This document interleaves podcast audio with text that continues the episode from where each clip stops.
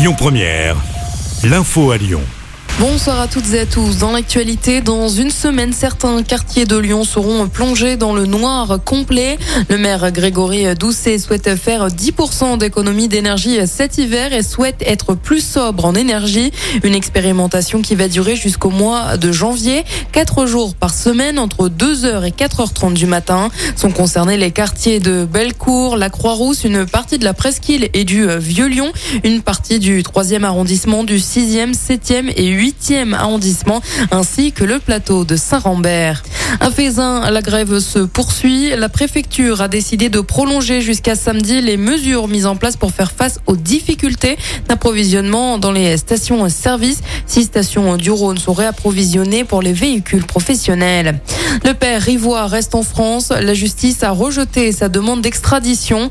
Le père Johannes Rivoire est accusé d'agression sexuelle sur des mineurs inuits au Canada. Des faits qui remontent aux années soixante-dix. Les autorités canadiennes vont essayer de trouver d'autres solutions pour le juger chez eux. Leur demande a été rejetée car la loi française interdit l'extradition de ses citoyens. Il ne peut pas non plus être jugé en France car les faits étant trop anciens. Le prêtre qui habite à Lyon est visé par un mandat d'arrêt canadien. Il a toujours nié les faits. C'était il y a cinquante ans, jour pour jour, un avion qui assurait la liaison Lyon-Bordeaux en passant par Clermont-Ferrand s'est crashé du côté de Noirétable après avoir percuté le Mont-Picot. Le drame fait soixante morts, cinquante-cinq passagers et cinq membres d'équipage. six personnes, dont deux enfants, survivent au crash. Des commémorations ont eu lieu le week-end dernier, notamment via un dépôt de gerbes devant la stèle dédiée au Mont-Picot.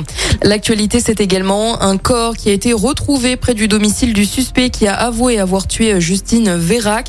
Il a reconnu l'avoir enterré dans la forêt. L'homme placé en garde à vue dans l'affaire de la disparition en Corrèze. Il va être présenté à un juge aujourd'hui. Il était entendu depuis deux jours. Justine, vingt ans, n'avait plus donné de nouvelles le week-end dernier après avoir été aperçue pour la dernière fois en boîte de nuit.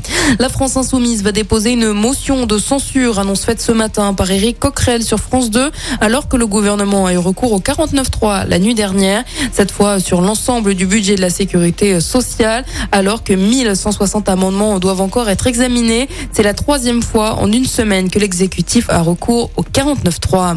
Et puis on termine avec un mot de sport. Belleville en Beaujolais accueillera le Tour de France le treize juillet deux mille vingt-trois pour la douzième étape au départ de Roanne dans la Loire. Une étape qui se finira dans le Rhône. Un parcours de cent soixante-neuf kilomètres attend les cyclistes. L'édition deux mille vingt-trois de la Grande Boucle partira de Bilbao en Espagne. L'arrivée, elle, se fera comme traditionnellement sur les Champs-Élysées le vingt-trois juillet prochain.